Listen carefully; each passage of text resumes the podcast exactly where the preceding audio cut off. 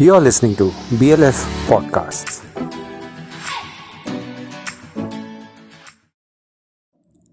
The Society for Culture and Environment extends a warm welcome. Today's session is titled The Climate Crisis from the Bhopal Literature and Art Festival, January 2020. We have with us Ms. Mridula Ramesh, author of critically acclaimed The Climate Solution India's Climate Change Crisis and What We Can Do About It. She is the founder of the Sundaram Climate Institute, which focuses on waste and water solutions and education. She will be in conversation with Mr. Deepak Tiwari, a journalist and an author. He was Vice Chancellor of Makhanlal Chaturvedi National University of Journalism, Bhopal. And Mr. Mahesh Rangarajan, a researcher, author, and historian with a special interest in environmental history. He is a professor of environmental studies and history at Ashoka University. So first of all, welcome to Bhopal, welcome to Madhya Pradesh, the land of tigers, the land of Bharat Bhavan, the land of so many diversities.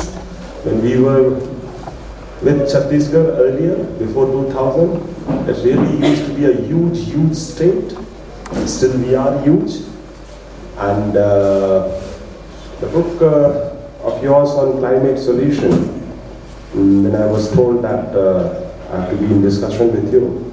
So I read it and I realized that every person who want to understand this issue of climate, not those who read a lot, not those who are privy to uh, reading uh, English language and uh, having good publications, but ordinary people, they should definitely read this book because you have explained this climate crisis in a very simple, simple uh, language.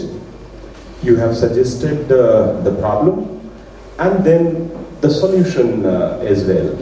But still, I feel that you try to answer uh, answer many questions, but some questions they are missing. Maybe uh, in your second book, uh, you said which you are writing on water, we'll be getting uh, those answers. So my first question, because uh, basically me being a journalist, and so we have this, you know, the very first question, why this book?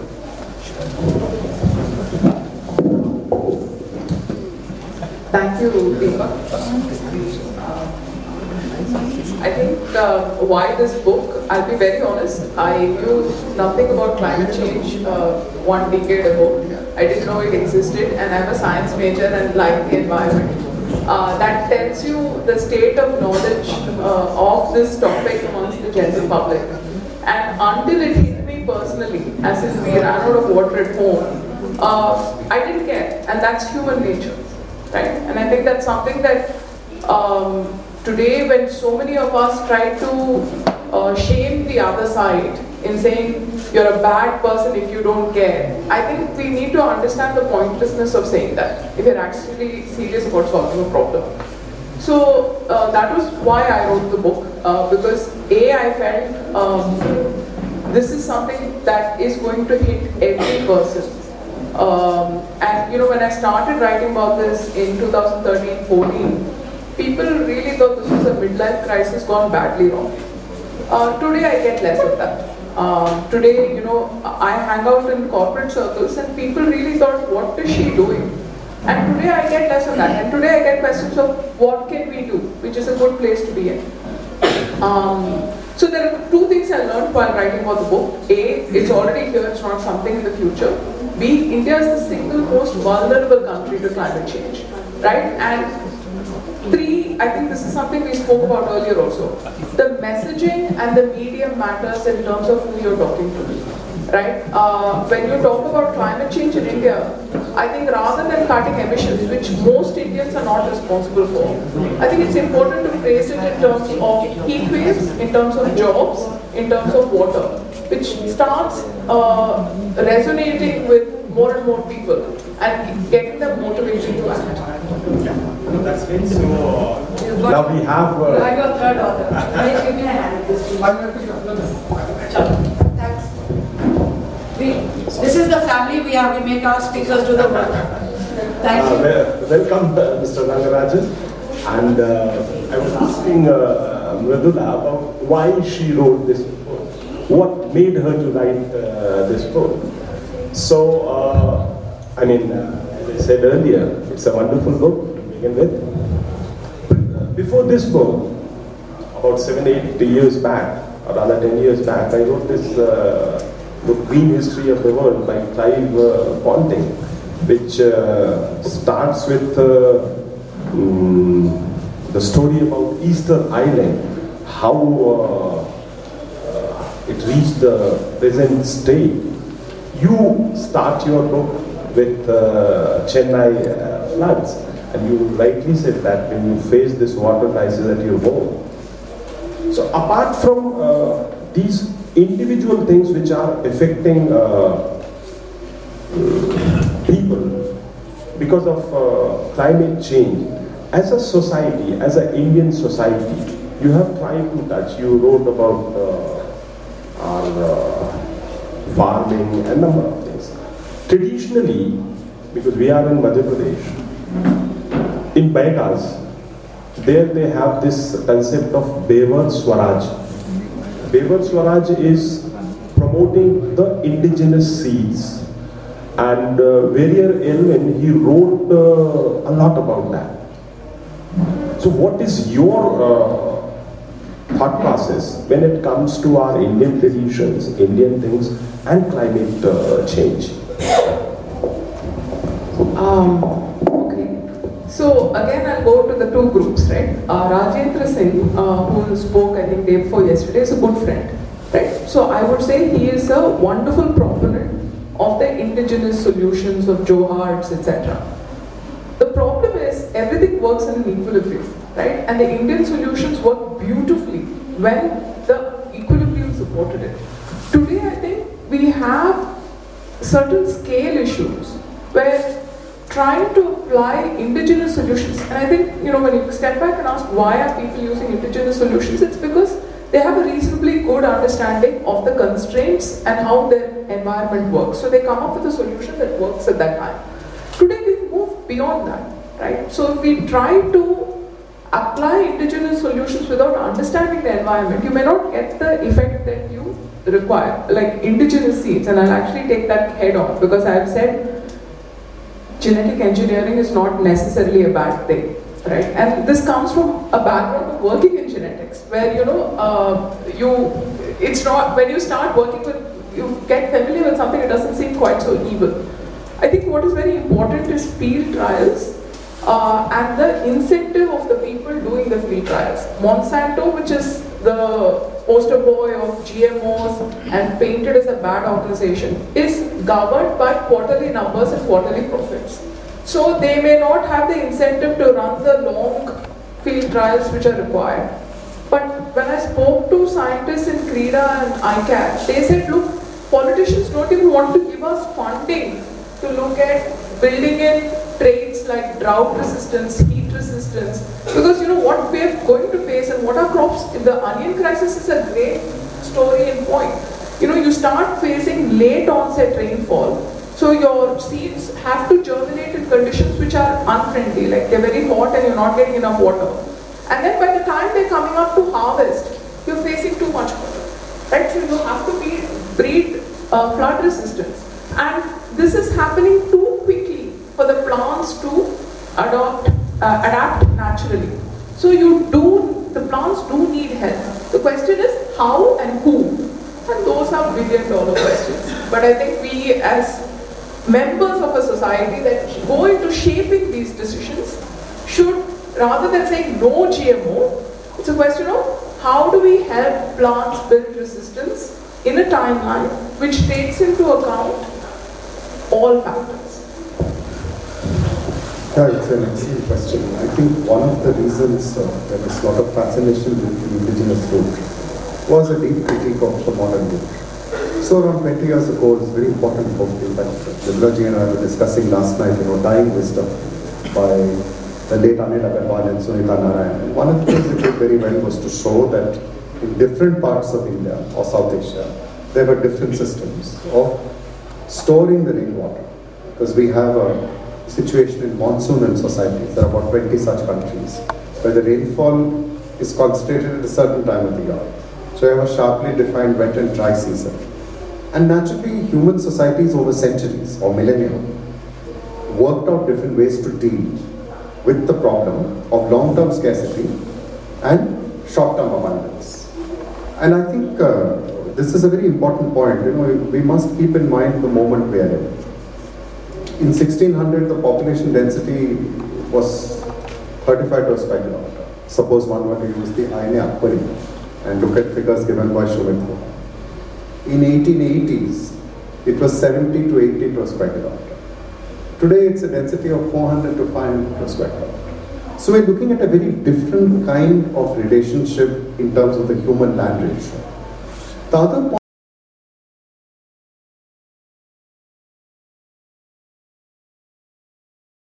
point which I think is crucial is uh, the Dying Wisdom book and the other work of Anil Agarwal actually was addressing one specific issue, drinking water. So the amount of water that a human being requires per day is roughly constant in, in order to drink and survive.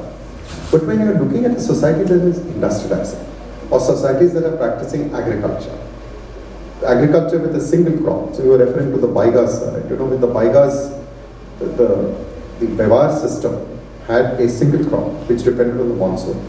They conducted that crop for a few cycles and then they moved to a new site. So agriculture was rain fed and only a part of the surplus required to support the baigas. And other sections, baigas did trade. Uh, they, they made, uh, they, they hunted, they sold their labor, they provided a lot of other services. So what happens when a society not only has so many people, but so many people with a longer lifespan? So a student of history, I'm always struck, you see, when India became independent, the lifespan was about 32 years. Today it is about 67, 68 years. So even if it's the same number of people, they're living longer. The other is that industry also requires a lot of water. Urban societies have another kind of uh, uh, impact. Uh, one of the very uh, striking features, of course, is that uh, we have to look at our time, keeping in mind insights of the past but we have to craft responses which are specific. And just as the belief that latest modern technology can solve all your problems maybe it's not. The belief that what looks indigenous can solve also may. So one needs to have a very thoughtful sort of response. I was very struck on this point on GMOs. See, I always like asking my students, what is the major uh, cereal crop in India? The students are very bright now. They'll tell you it's rice very bright student in first year will even remember from geography in school what the production of rice was. Then you ask them the second question, have you seen rice which is being grown? They'll say yes. The stalks are in water. Then you ask them why is it grown in water? It will be a long silence. And one of the reasons it's grown in water is to cut off the sunlight for the weeds. Now one of the reasons China went for GMOs is to reduce the amount of water used for the rice. Of course it's an issue and it is an issue of farmers' control of knowledge. It's an issue of what its biological, ecological effects may be. But I'm very struck. You see, uh, I'm from South India, but I grew up in the North. And one of the things I love about uh, eating in friends' houses is that I get food cooked in mustard oil, sarson ka tel. But the sarson ka tel is not used, let us say, in my house. We use til ka tel, gingelly oil. Now, sarson or mustard is grown only in India, Pakistan, and Bangladesh. Nobody else in the world has heard about sarson or wants to consume it. The major breakthrough on sarson was done by Professor Deepak Pental in Delhi University. He later became Vice Chancellor. And the initial trials showed something like a 20-25% increase of yield. This is a public sector organization, Delhi University. There's no company involved. Now this is a valid debate. What should we do? How do we regulate the technology? What will be the role of the producer? But the unfortunate fact is, the result of the petitioning was that research has been banned for 50 years. This is very unfortunate. So, we need to look at new forms of knowledge with respect and critically. We need to look at earlier forms of knowledge with respect and critically. And historically, one of the problems of a society is that this debate should be little open. It shouldn't go by labels. And I'm sure, sir, you would agree that when we look at these issues, how we pose the question is also important. It's not just finding the answer. It may not be the right answer. Five years later, we may try another set of uh, approaches. And, and, especially uh, this debate of uh, GMO, uh, we don't want to go towards uh, GMO thing. Left and right is on the same page. Their uh, organizations, farmers' organizations, they are on the same page.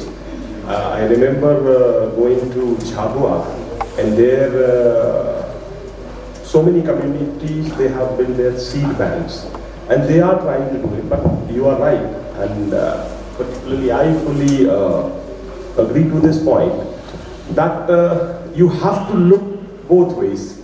Any one system cannot be completely uh, good or bad. Now coming to uh, the climate uh, solution book, uh, in your book I was trying to find out, I mean,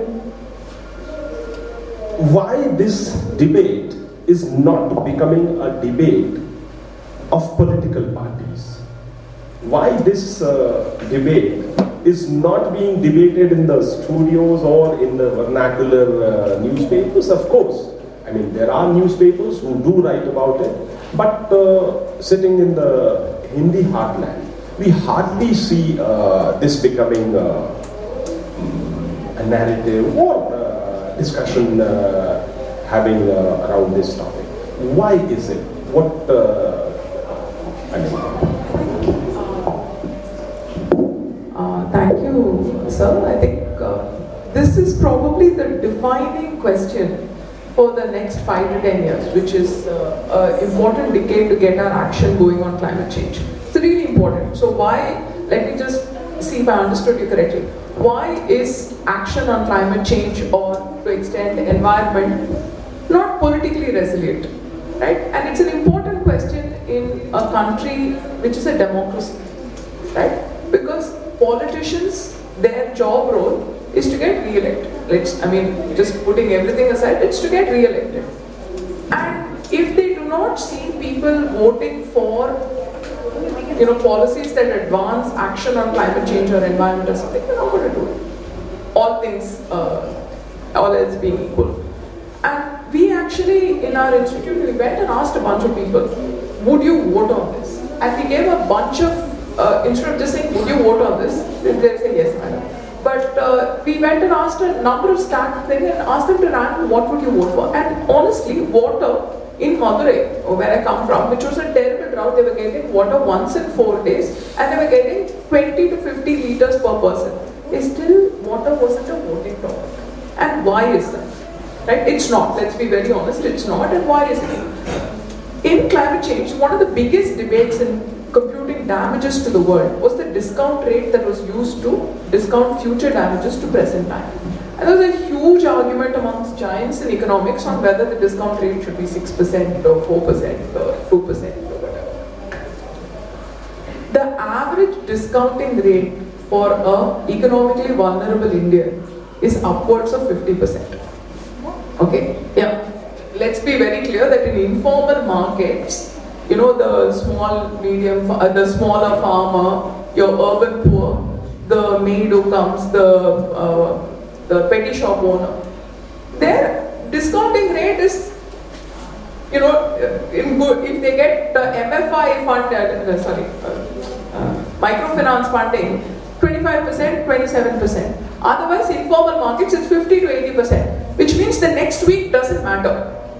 Right? Their time scales are so small that anything beyond the next week does not matter. And I think that we have to be very aware of. We can sit in, you know, fancy rooms and have intellectual conversations. But until we realize this to, you know, talk about things that resonate with them, it's very important. And I think the second point which we were discussing is language.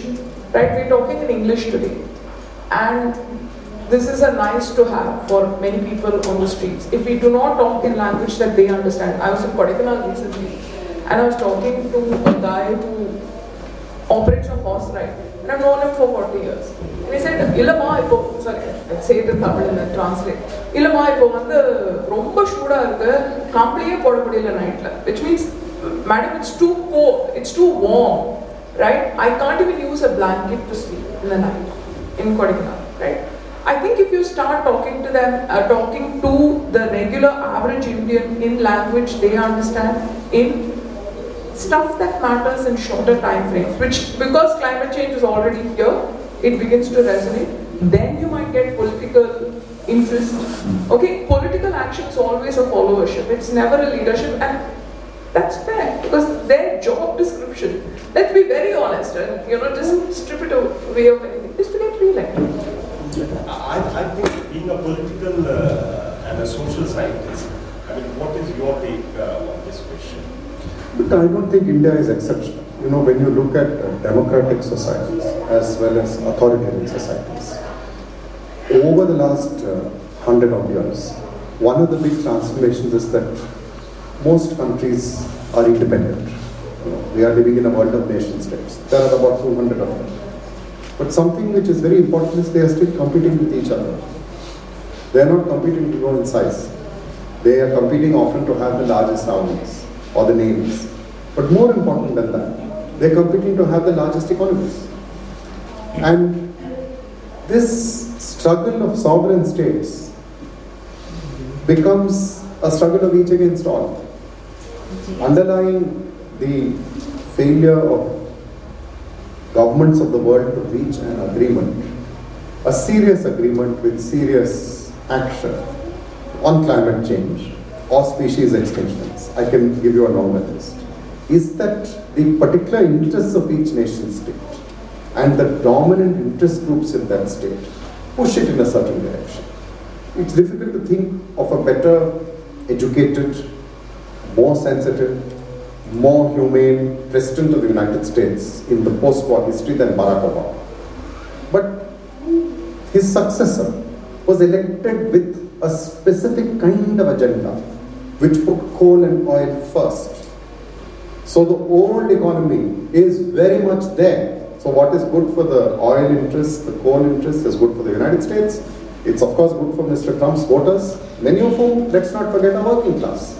So in the Appalachians, the people who are out of work, you go and tell them that you know what, you've got to give up your job to save the planet. Uh, they are very big fellows. They are some six foot two inches. I don't think you want to be there at the end of the argument. You'd probably run away.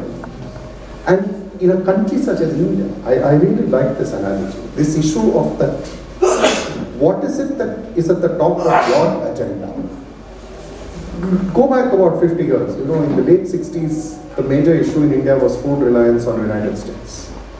And one answer to that is a package of measures known as the Green Revolution. In the short run, it worked. India moved from dependence on food imports to the United States to self-reliance. So in the late 60s, some 20% of American wheat output ended up in India. And India didn't have the money to pay for it. There was the PL 484. Over the last 30 years, that memory has faded. But we know now that one of the ways the Green Revolution worked was by applying huge amounts of fertilizer. One of the most important fertilizers was nitrogen. And Vaclav Smil argues that the synthesis of ammonia was probably one of the great breakthroughs in human history. The Haber-Bosch process. That urea and other forms of nitrate drove up the yields. But look at one of the results.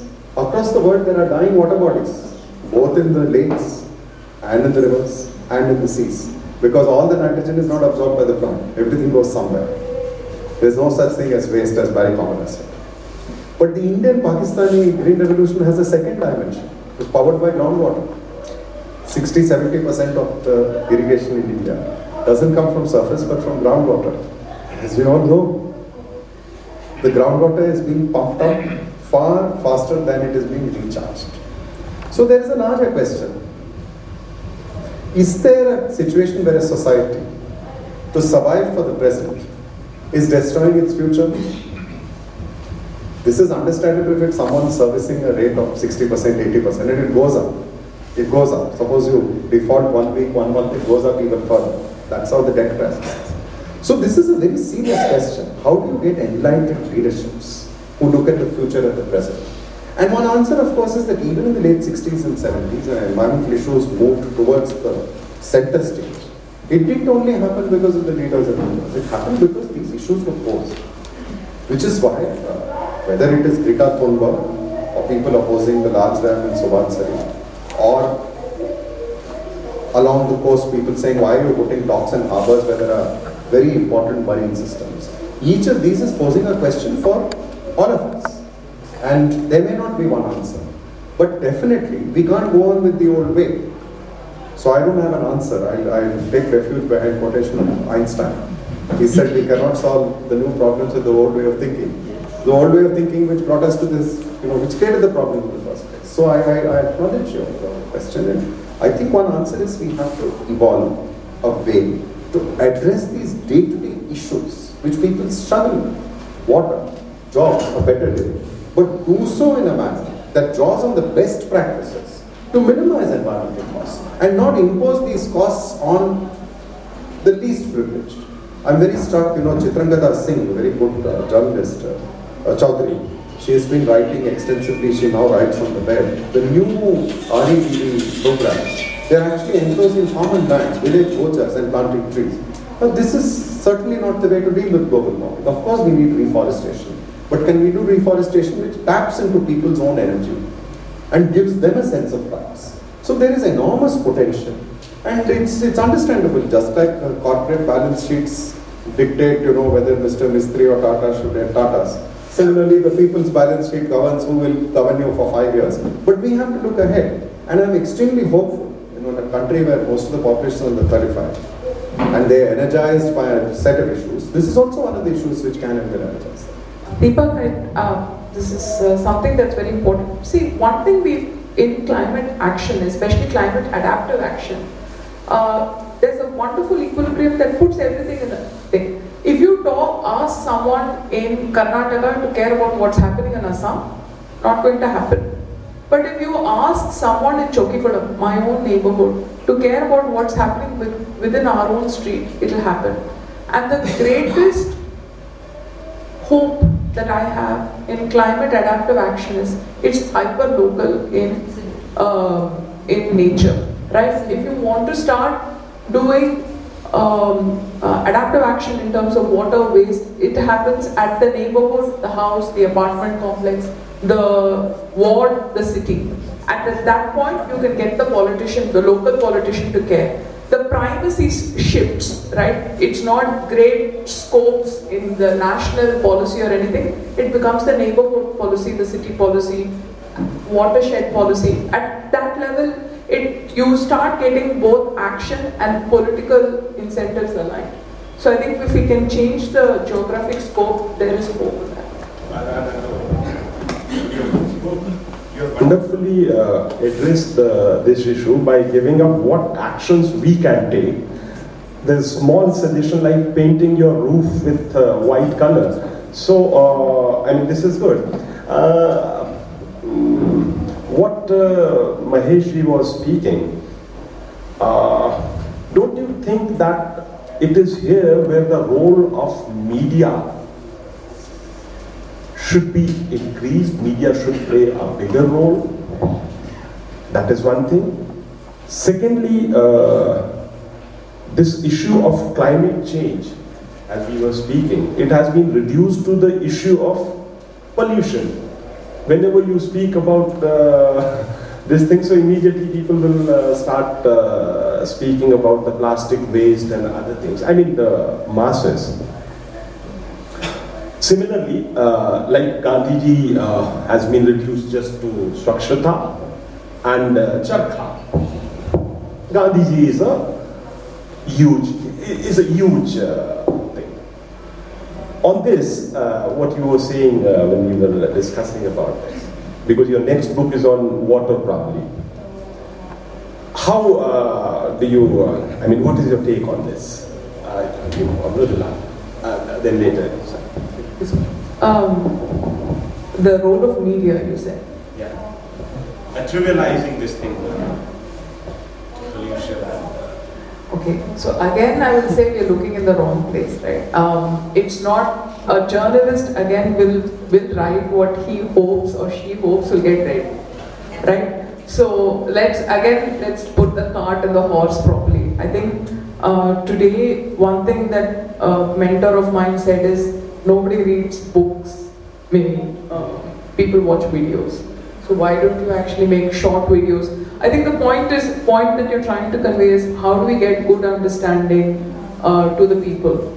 Uh, unfortunately, today, you know, with the rise of Twitter, etc., you are getting tribalization of communication and uh, people become increasingly more tribal to actually stand out. And that is uh, uh, coarsening the entire debate, which is, uh, you know, you, you only read what your own tribe writes, and the discussion loses nuance. Um, and in a subject like climate change, you really do need nuance at a very, very high extent. Um, and I'm not going to say, I think as a, a parent of two children, I have internalized the meaninglessness of the word should. It, it doesn't work. Uh, the meaninglessness of the word should. Conscience doesn't work. I mean, if I tell my kids, yeah, you should do this, it doesn't work. Um, I think the, it, it now behoves uh, people who write to write um, in many audiences, not in this kind of an audience which actually is willing to give space for climate change, but in the corporate audience where they really don't care. I don't use the word climate change at all. I talk about reducing costs and increasing revenue and appealing to your core millennial customer. Right? I mean, you, you, you should communicate in the language of the user and use your skills to craft the message in the language that appeals.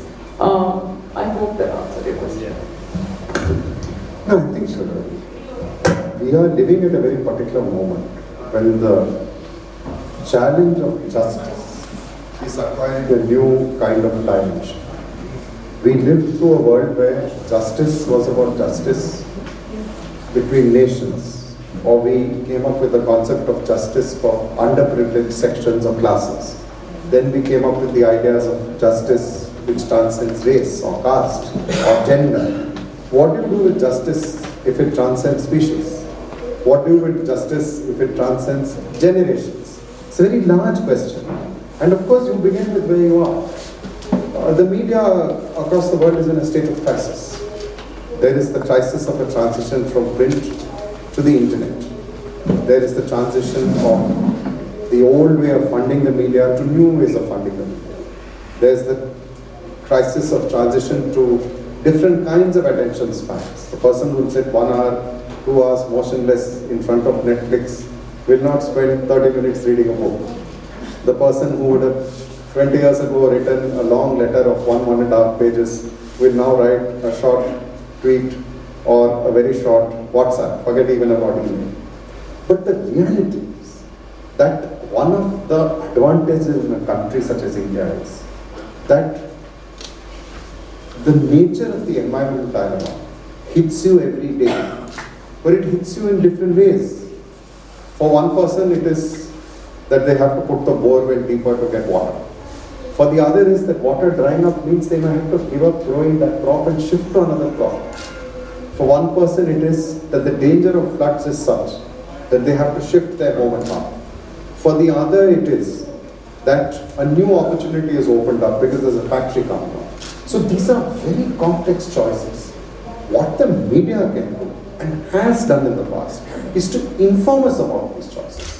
Uh, one of the people joining my university this month is a very unusual person called Mukul Sharma. For many years he worked for Navaratna. He was my senior in college. He started working on Navaratna in the 80s. Very different world.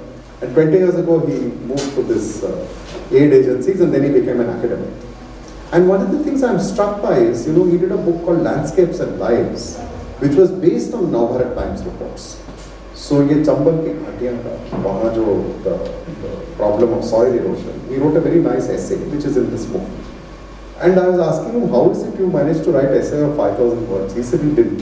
He went back to Chambal Ghati, seven, eight, ten years in a row. The newspaper paid him. He went and stayed there three, four days. He moved around, talked to people, assessed. So earlier, the media was willing to look at these kind of in-depth stories. It helped. The Rio conference had happened. Now that same media is not doing it. But I don't think it's an entirely bleak picture. So if you look, for instance, at Scroll or Wire, just to give two instances, this kind of person is writing opinion pieces there. Is it a substitute? Absolutely not. So I think there are new challenges, but there are also new voices. So I'm very struck, uh, you know, the, the, the, struggle against the Subansiri dams in Arunachal, very large dams, they inundate a very large area of forest. They'll also wreak havoc on the livelihood systems of the Brahmaputra in Assam. For eight years, eight years, government could bring the turbines in. They came all the way up the Brahmaputra and went back. Now they managed to break the back of that movement. Painted them as anti-development. Nowadays it's a fashion to call anything anti-national. If you disagree with the government, you know, there is a question, do you love your country or your government? I think you should love your country. You should not hate your government, but you are allowed to differ with your government. You are certainly allowed to differ with your government on whether or not a dam should be built. Whether it should be built in that place, in that way, at that time. If we can't debate that, then we can't get this development question back. And there I think there is an issue with the media. And honestly, media today is uh, powerfully driven by advertisers. In a time of industrial slowdown, the biggest advertiser, surprise, surprise, is government. And it does make a huge difference uh, to the people who run media. Eventually, media is a business. So, my feeling is these voices will come. The same people who are not able to write in the newspaper will use WhatsApp. They can't use WhatsApp, they'll use email. They can't use email, they'll use a mobile phone. They will find a way. After all, after all, if these issues directly impinge on people's lives, they will respond. I am very struck. One of the places we hear a lot about is Bangalore. And my colleague, we are working on a book now which just started, Harini Nagendra, over the last 10 years as a scientist, has done a lot of work in and around Bangalore with a lot of citizens groups who are trying to revive the lakes. And uh, it's a very critical issue for Bangalore. It's a question of life and death. The water now is piped in from the Kaveri. Some hundreds of lakes were there even 50 years ago. They've been destroyed. Or they've been built over. How do we revive them? So society has to find a way and this issue of the media is a very, very big issue. Why is the media and politics or public life not taking up these issues? Is the pursuit of the trivial an attempt not to address that which is essential? How do we make the essential central? And I'm struck, I, I, mean, I'm really struck by the way in which so many creative forms have come up in which people are taking these issues up. So, in a, in a way, that you rightly said that technology ultimately is giving so many platforms. My editor, again, uh, a Tamilian, J.R. Gopal Krishnan, he used to say a reporter should be able to tell a story in 25 words. If he cannot, it means he needs to do more research. This he used to say 20 years back when Twitter hasn't uh, arrived. Course, uh, the issue of long form and short form and all these things, uh, they are there. But uh, the way uh, technology has impacted media, technology is one reason for this climate uh, change also, and it will give solutions also, as your uh, your book says. How do you see technology as a solution for climate change. You have given number of solutions. I think some five, six pages you have dedicated for uh, solution. Um, technology is a tool, right? The situation in which you use the tool and who uses the tool is more important than the tool itself. Uh, I'll give you a positive and a negative uh, on how technology can be used well and uh, badly. I started badly first. One of the things that's gaining some currency as a cure for climate change is something called geoengineering. Uh, before I prattle on, uh, just a show of hands, how many people have actually heard of geoengineering or know what it means? Heard of it or not? Okay, so very few, so I'll take two minutes to just explain what it is.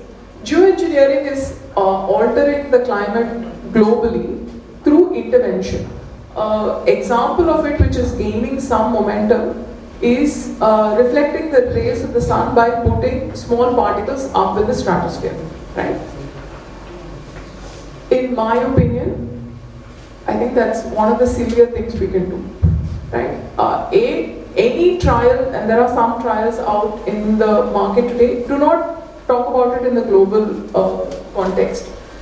The second is when you reflect sunlight, what happens?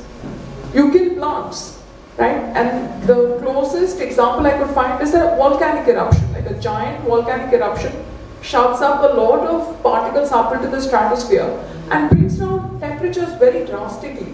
I think uh, the Tambora explosion in 1815 brought down temperature and it was called the year without summer. But a year without summer means agricultural failures, right? And recently I was in a water conference in Bangalore where they say, you know, aerosols, which is basically the small particles, when you push them out, it influences the hydrological cycle and lowers rainfall, right? So we are fiddling around. It, the analogy I get is you get like a monkey putting its hand into the uh, electrical plug and saying what you're doing. That is technology gone badly wrong. Where is technology gone wonderfully well? I think um, in one in in my house when we ran out of water, um, we had no idea how we were using our water. Right? So today we have 15 water meters in our house. Somebody asked me how big is your house? We have water meters on every tap. Right? And not every tap, like the major taps. So we have a very granular understanding of what uh, and what, how, who, where we use water.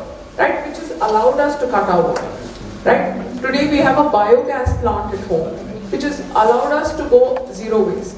Right? I've invested in a company that takes works with several municipalities in Madhya Pradesh, though for one, which takes your municipal wet waste and converts it into pressurized biogas. That's technology gone wonderfully right. Technology at the end of the day is a tool. The person who uses the tool and the context in which the tool is used is more important. It's not a bad or. Yeah, that's wonderful, and I think we have uh, come to the end of uh, this, this discussion. And uh, you are right that technology is a tool. Ultimately, it is he who matters. And uh, thank you, Mahesh. Thank you, uh, for being us. Because after all, uh, the book, the thoughts which you share, ultimately they will be helpful for the people who are manning those technologies. Thank you. You were listening to a session from the Bhopal Literature and Art Festival, January 2020. Stay tuned for more such podcasts.